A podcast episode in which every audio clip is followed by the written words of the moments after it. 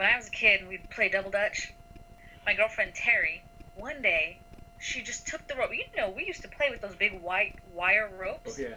She cracked me on the back of my leg so hard they just they welted up and split open. And I got home and my mom's like, "What happened to the back of your legs?" I'm like, "Terry hit me with the rope because I wouldn't jump in." She's like, "Well, then you deserve it." That, com- that compassion tears me up.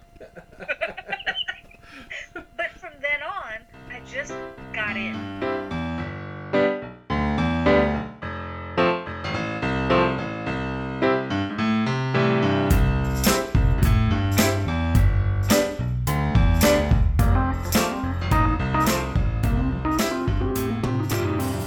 This is Ordinary Voices, inviting ordinary people into conversations about life and faith. I'm your host, Eric Elkin. In this show, we explore the spiritual thoughts of everyday people to help people like you discover how to live in hope.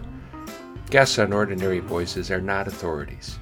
They're simply people willing to share with us the authenticity of their own thoughts.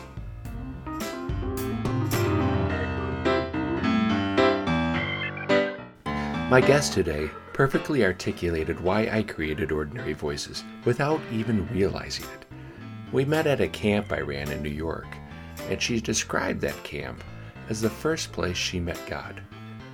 She grew up in the church, so camp was not her first religious experience, but it was the first place where faith moved from learning into living.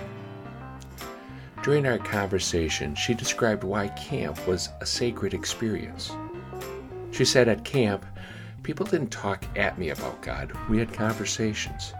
It was okay to ask questions and you weren't tested on the right answer. You could listen to other people and hear their questions and their struggles. These conversations about faith made God visible to her soul. And when God is visible, hope comes to life. I'm not here to talk at you or to test you on the right answer. We're here to have a conversation about faith to invite questions, struggles, and opinions that don't always reflect my own views. But in these conversations, I hope God becomes visible and you discover how to live in hope. I always warn people you'll probably hear something you disagree with or may even make you angry. All I ask is that you listen in a way that nurtures a better understanding of your neighbor and encourages future conversations. Before we get into the show, I want you to meet our guest, Andrea. She's from Queens, New York, and I've known her since she was seven years old. And that's 33 years, but you'll have to do the math. I'm way too polite. We have not seen each other outside of Facebook since 1993. One thing I'll have to cue you on is when Andrea refers to Valpo, she means Valparaiso University in Indiana. Let's meet Andrea.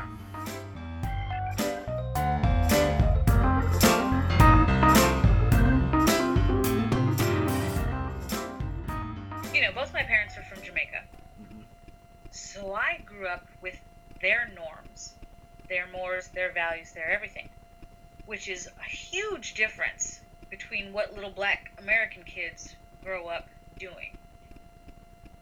So I was never black enough. Right, I talked funny. right. I listened to weird music because I didn't just listen to what was rap at the time or R&B. And those things wear you out. Right. But at camp, there were so many different people from all over and different experiences that none of that ever really mattered. Right. I was just who I was, Right. and I was there every summer. Right. And you see all the same people, and you grew up together. And that was really the first place where it's like, I'm okay being who I am. But when camp ended at the end of August, I was like, oh, this is going to be hard. Because I knew it would take a whole year to get back to my happy spot. Right. Unless it was like a school trip or, or whatever. Right. Right. So again, that's the first place that I was okay being myself and where I met God. I went to Valpo, did my four years there, and so I guess I should back up. What led me to Valpo was basically every counselor I ever had at camp had gone to Valpo, and I made this connection where if I could be like these really cool, smart people, Mm-hmm. that I would go somewhere in life. Sweet. So I went to Valpo, Right. uh, lonely black child in the cornfields of Indiana, from New York City, way out of my element, but I loved it. Right. Did you go from Valpo right to Portland? Yeah, four days after I graduated. Really? Yeah, oh, Because I told my I told my mom when I was 16, before I left for school. When I graduate, I'm going to Portland. I had never been here. And she said, "Why?" And I, and I knew that I all my life that I wanted to get into media and communications and that kind of thing. It would be easier to come here and do that than go back to New York City and try to break into a number one market, being a no one right. Right. from nowhere. right. So when I graduated, my parents came out. You know, you do the whole shake hands, blah blah blah. They're packing up the minivan, and my mom's like, "Okay, come on, let's go." And I go, uh, "I have a ticket." And she said, "To where?" And I said, "To Portland. I told you four years ago that I was going." And she said, "I didn't really think that you would go." And I said, "Have you met me?" And she said, "Yes." And she kissed me goodbye, and she's full of tears. And they went home, and I came here.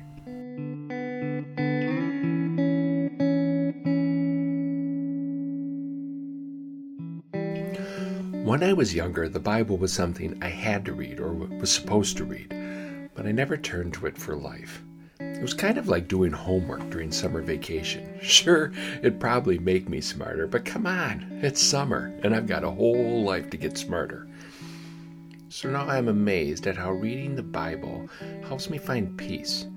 I can tell when I've drifted from it and when I'm near to it. It's hard to explain, but things just seem doable when I'm grounded in the Word. So I thought I would invite a friend to read a short passage using the Lectio Divina method of reading. Lectio Divina means divine word. It was developed by Benedictine monks to mix scripture reading with meditation and prayer. So you're not trying to study scripture, but feeling it, talking with God about it, and encountering the living word. If you're interested, I've provided a guide for Lectio Divina reading on the study page of the Ordinary Voices website. I asked Andrea to read John 14, verses 6 through 14. But before we get into that reading, I wanted you to know a little bit more about Andrea's faith life.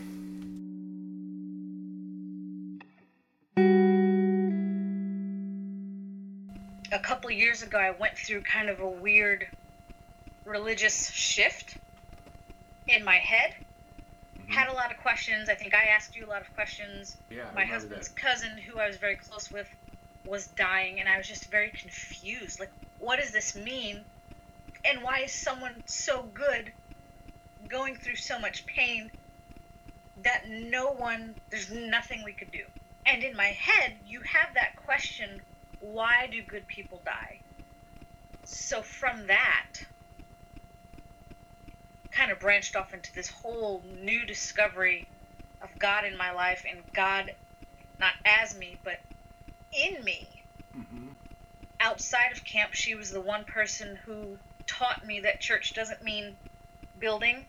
Church means eating popcorn, watching movies, petting the dogs, and just talking about God and religion and, and what that means and how you feel. And I have this question, and and what is that?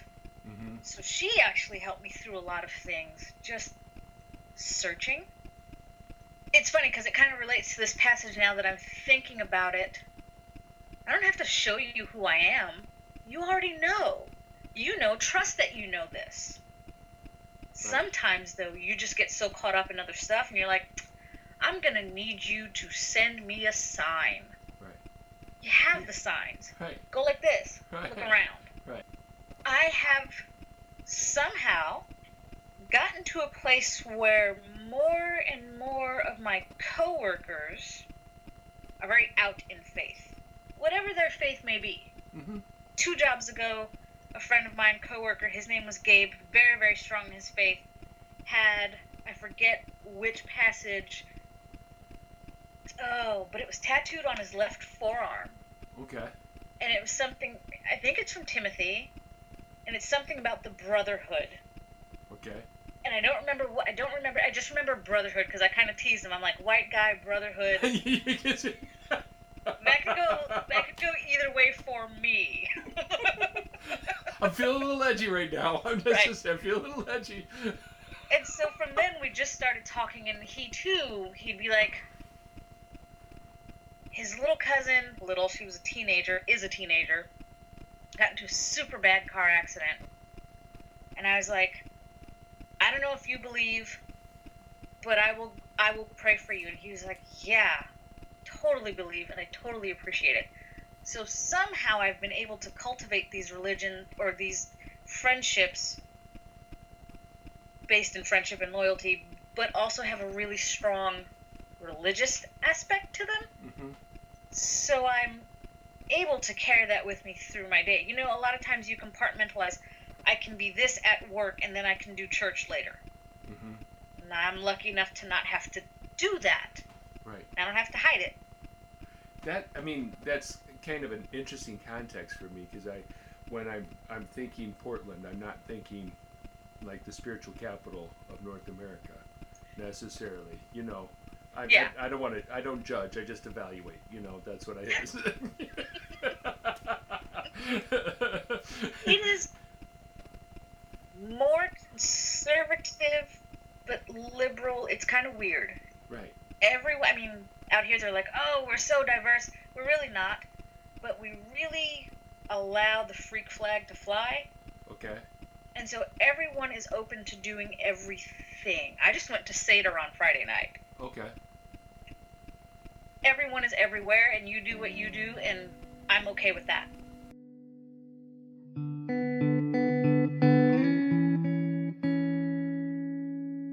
Andrea talks about a spiritual shift, what she calls a whole new discovery, a shift from God being in her life to God in her. God was distant to Andrea during the suffering of a family member. Suffering is often the time when God seems most distant. Why won't the God out there come down here? She found healing when she discovered the intimacy of God's presence. Andrea made another observation that feeds right into today's show. She said, People who get caught up in so much other stuff need a sign from God. When God dwells within us, when we take the time for spiritual conversations with God, we tend to understand the intimacy of God. When we don't, God is distant, an invisible force who appears indifferent to our circumstances. When in fact, God is not hiding from us, we're hiding from God. Now let's listen to the passage I asked her to read John 14, verses 6 through 14. Jesus said to him, I am the way and the truth and the life. No one comes to the Father except through me. If you know me, you will know my Father also. From now on, you do know him and have seen him. Philip said to him, Lord, show us the Father, and we will be satisfied. Jesus said to him, Have I been with you all this time, Philip, and you still don't know me? Whoever has seen me has seen the Father. How can you say, Show us the Father? Do you not believe that I am in the Father and the Father is in me? The words that I say to you I do not speak on my own, but the Father who dwells in me does his works. Believe me that I am in the Father and the Father is in me. But if you do not, then believe me because of the works themselves. Very truly I tell you, the one who believes in me will also do the, do the works that I do, and in fact will do greater works than these. Because I am going to the Father, I will do whatever you ask in my name, so that the Father may be glorified in the Son. If in my name you ask me for anything, I will do it.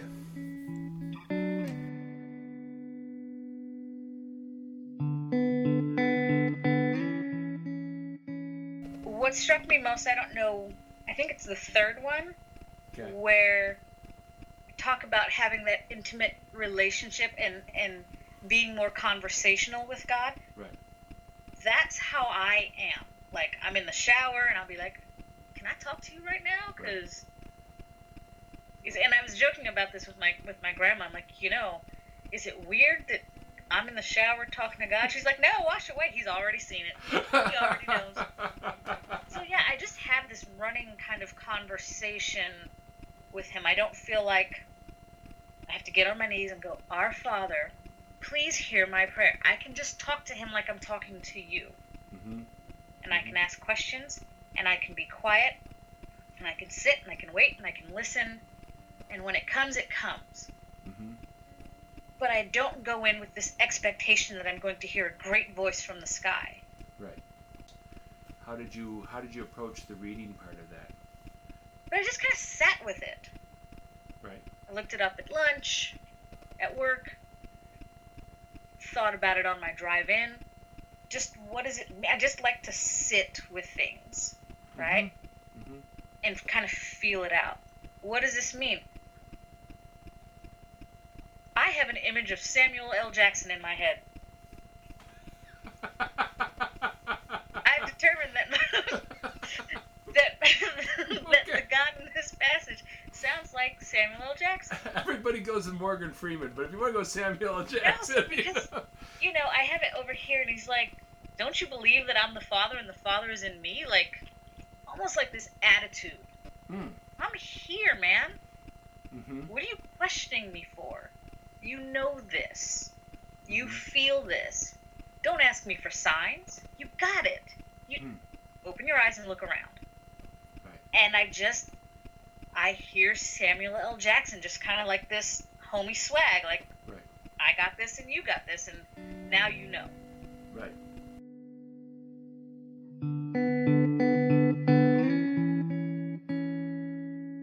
I like Andrea's image of talking to God in the shower. It's a place where she's completely exposed, literally, and she's learned to be comfortable with it. Andrea's grandma speaks an affirming but terrifying truth. God's already seen it, God already knows it. How crazy are you that you can hide anything from God?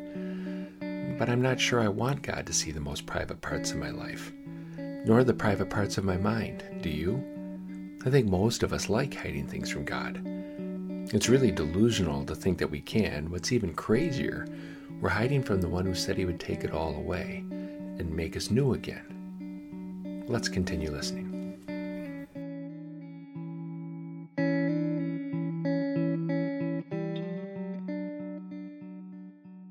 Where it says, "No one comes to the Father except through me." That, that one I get, but I don't get, and here's why. My friend, who I went to Lutheran school with all my life, had this major religious conversion in college. Woke up one night, heavy panic, and like became super hardcore Muslim. Yeah, and she's because I asked her why, and she said what made it for me was that she didn't want to have to go through someone else to get to God. And I'm like, did I miss that lesson in school? Because that to me is Catholic. That's not what we. I never learned that I had to go through someone to get to God. If I mm-hmm. want him, I call him. Hey, God, it's me. Mm-hmm. And she's like, I just didn't feel like that was the thing for me. So no one comes to the Father except through me is like, did I miss that? Did I miss that part in school? Like, did I just not hear it? Where did that come from? Because I never thought you had to go through anyone else. Like, I just, that one's a little difficult for me. To read But I it, also get it on the other side. to read it now. Yeah. Okay. Um, now I hear it as you don't have to go through me, but you have to talk to me. And when you talk to me, you're talking to all of us Right. Father, the Son, the Holy Ghost. It's not, I don't take messages and carry them back. You're talking to everyone. So I'm learning how to bring those two together.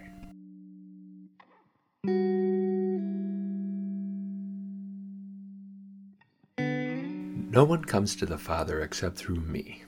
In a world where they let the freak flag fly and spirituality is an open conversation, this verse can make you feel uncomfortable.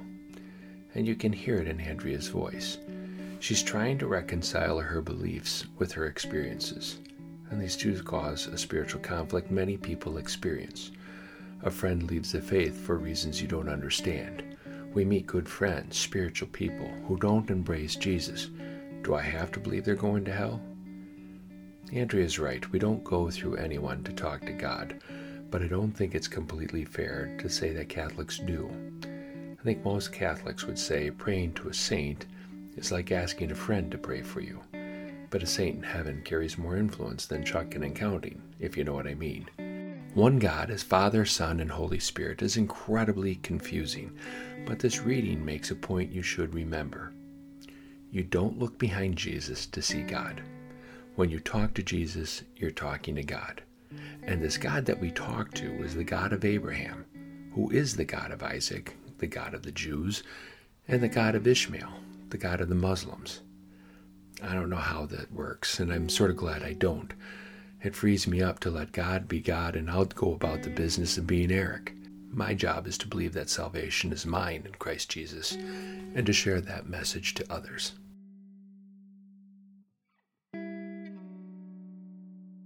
Let's just take a break for a quick commercial. Ordinary Voices is about inviting ordinary people into conversations about life and faith. I need your help inviting more people into this conversation, so please consider sharing it with friends. This week, Ordinary Voices will be on iTunes and Stitcher to help make it easier to find. I'm also launching a website, ordinaryvoices.org. Ordinaryvoices.org. The website will help you connect to the podcast and subscribe to the email list. Subscribers will receive daily devotions and weekly blogs straight to your email.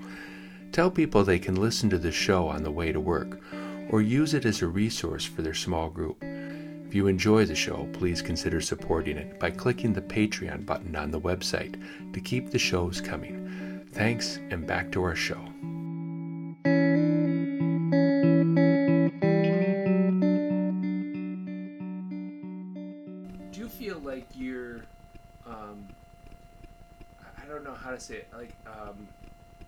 Spiritual person, like you're a intuitive kind of feel, It runs on both sides of my family. It's very, very odd. right, Um, when I was little, little, little, I had experiences.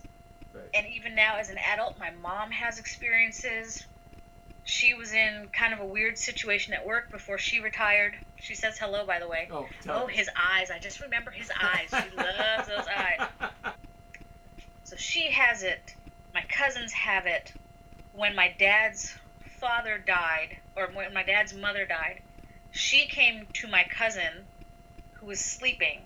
She came to him and said, Tell them I'm already gone. Hmm. And she shook his feet. Tell them I'm already gone. Two days later, she died. Wow. Yeah. So yes, I am spiritual sensitive if that's what you want to call it. I'm very open. Sometimes I have to close ranks because it's getting a little too weird. Right. Um, luckily, I've not had any negative kind of things happen, but sometimes they just like my uncle will not stop. He is constant on, and I, and I gotta get to you, and I and I'm like, have a seat, man. I'm at work. I cannot deal with you right now. Right. Another that, and that's another weird thing to deal with in terms of faith, Mhm. because as a kid you learn that spirits we don't we don't do spirits but i have them and they're around so justifying or reconciling those two things is often difficult Right. Because it's not it's not sorcery it's not witchcraft it's just something that i'm very sensitive to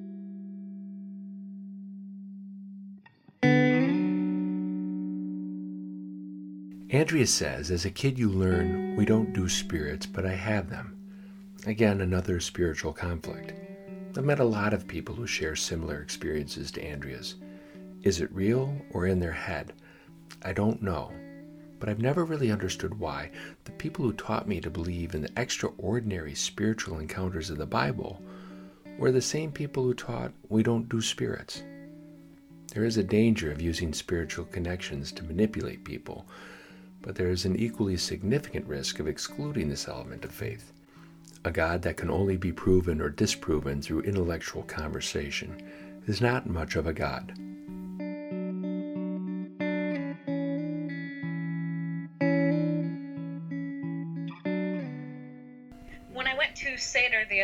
They were talking, my friends who are Jewish, and they, we all read from the Haggadah and the whole thing, and they were talking about religion in general, but the mysticism of it all. Mm-hmm. right? It's so you have to believe in magic to an extent because you can't explain it any other way than it is magical.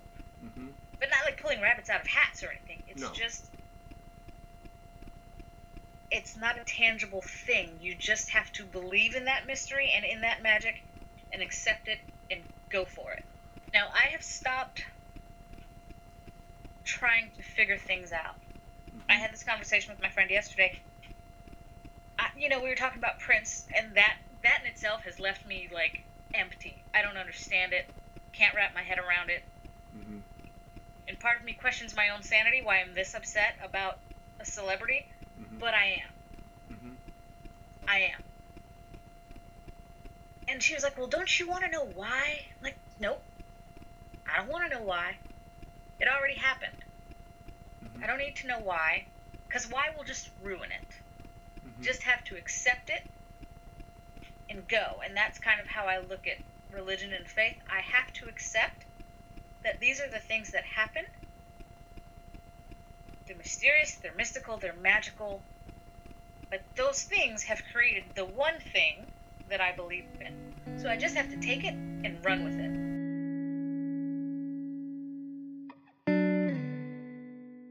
Mystery is accepting that life is infinitely more complicated than we ever imagined. Faith will be difficult for people who cannot embrace mystery.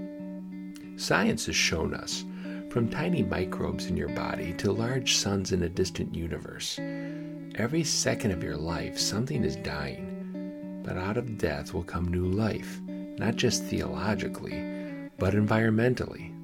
But that's a whole different show. I just love how Andrea ends this section. These things, these mysteries, have created the one thing I believe in.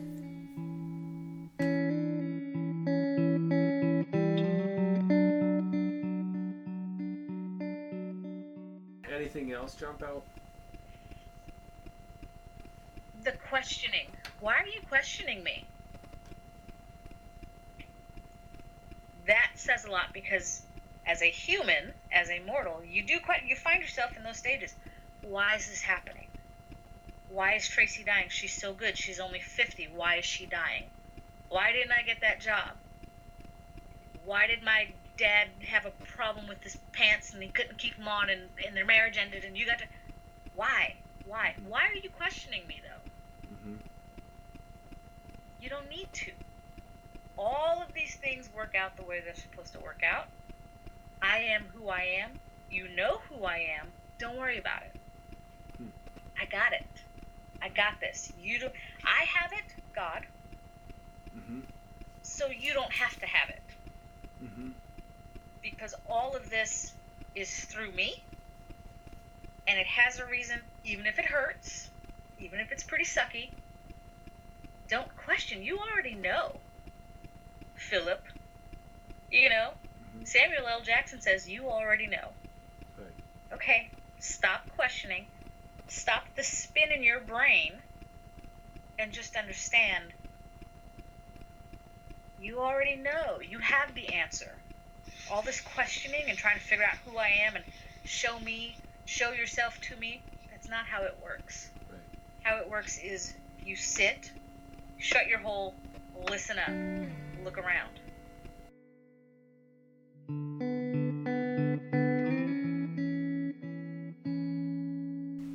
When Tracy was dying, Andrea reached out to me and she wanted to know why.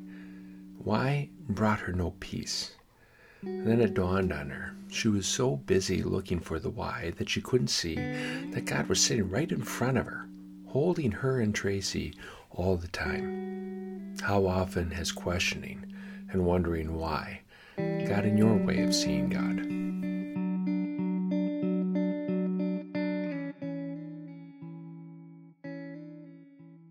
And it seems like there's a, a part of you that's all right with giving up control on some things? I used to not be. Okay. I used to be that constant. I want to know why. But what was happening to me was I was so upsetting myself. You know, I have clinical depression, and that was just making it worse. Okay. Because I'm, and I don't know the answer, and why didn't this work out, and why I still do it. Listen, I, as much as I would like to be perfect, I am not. I still do it, but then I have to catch myself and go, you know what? It's not going to change anything. Right. It's already happened. Right. So I have learned through my whole like not conversion, but through my experience a couple years ago that some things you have to let go. You can't control it. They are there. They suck or they're really great. It's not up to you though. Right. I can only control so much. I can look both ways when I cross the street, but if I don't see that truck, I don't see that truck. Mhm. I can't because you you suffocate right under the weight of all of these whys.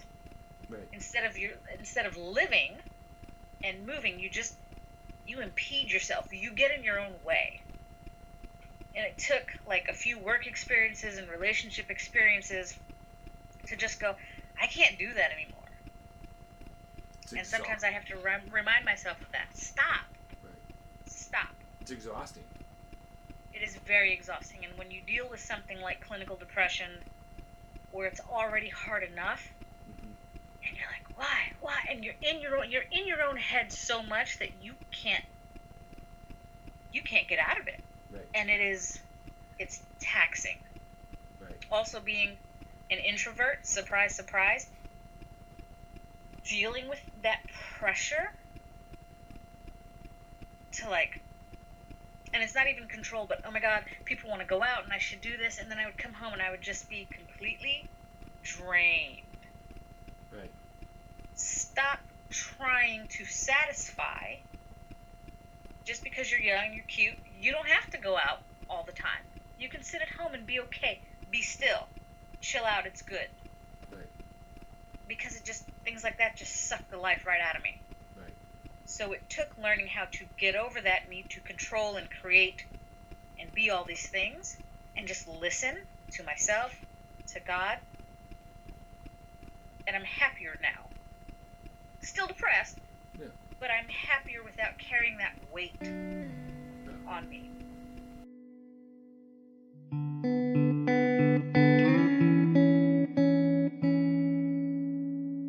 Andrea speaks about her clinical depression and how learning to give up control helps her. As I listened, I wondered how many people get depressed just trying to control things. I'm not suggesting you can cure depression by giving up control, because that would put you in control of giving up control, which would defeat the whole purpose. But what Andrea is talking about is Sabbath, taking an emotional, physical, and spiritual rest. She's still depressed, but she's rested. When do you take Sabbath?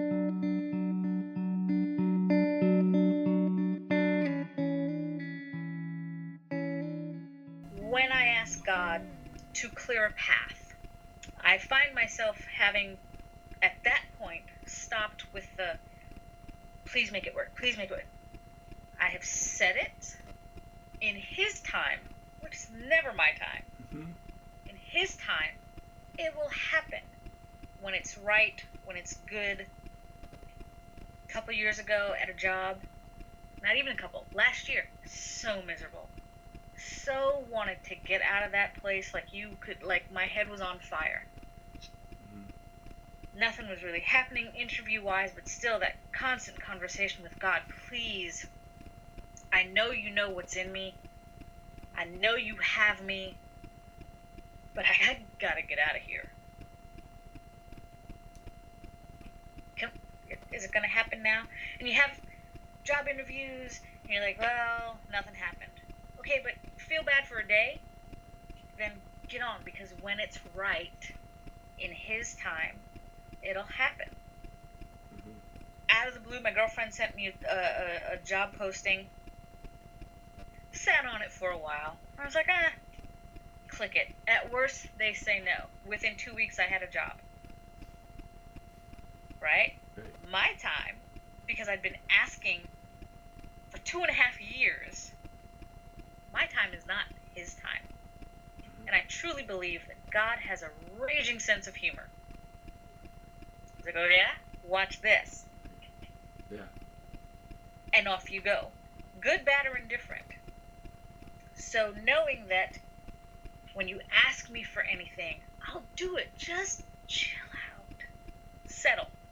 Remember in, in, in uh, All in the Family, Stifle Edith? Tell myself that to just chill out, man. Yeah. Yeah. It'll happen. So all of these things, camp, growing up Jamaican in a very American culture, all of these little things combined with faith have created all this loveliness right here. Right?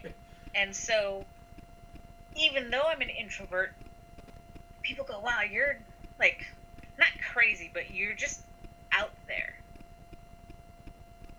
But I've worked hard to be out there.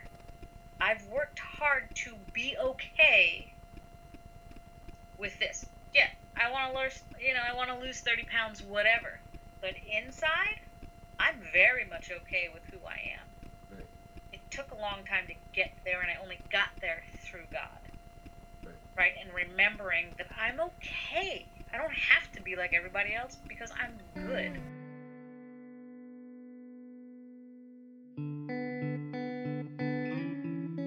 It hit me that Andrea had just given us a lesson on prayer. Not an opinion, but a lesson. Her points were all points made by Origen. Origen was a third century Christian scholar who wrote a book about prayer that people still use today. Origen said we don't pray to Jesus, we pray in Jesus, because God is not distant but very near. Kind of like Andrea saying, Not God in my world, but God in me. Origen says we can pray anywhere we want, even the shower. It's not restricted to special places, but an ongoing conversation. But he also says it's not a casual thing. It needs physical stillness and a quiet at a deeper level. Kind of like sit, listen, shut your hole, and look around. Origen didn't say it that way, but then again, he wasn't from Queens. Origen says God knows what you're going to say before you say it, but God wants to hear it from you. Andrea said she needed to shut things out so she can talk to God.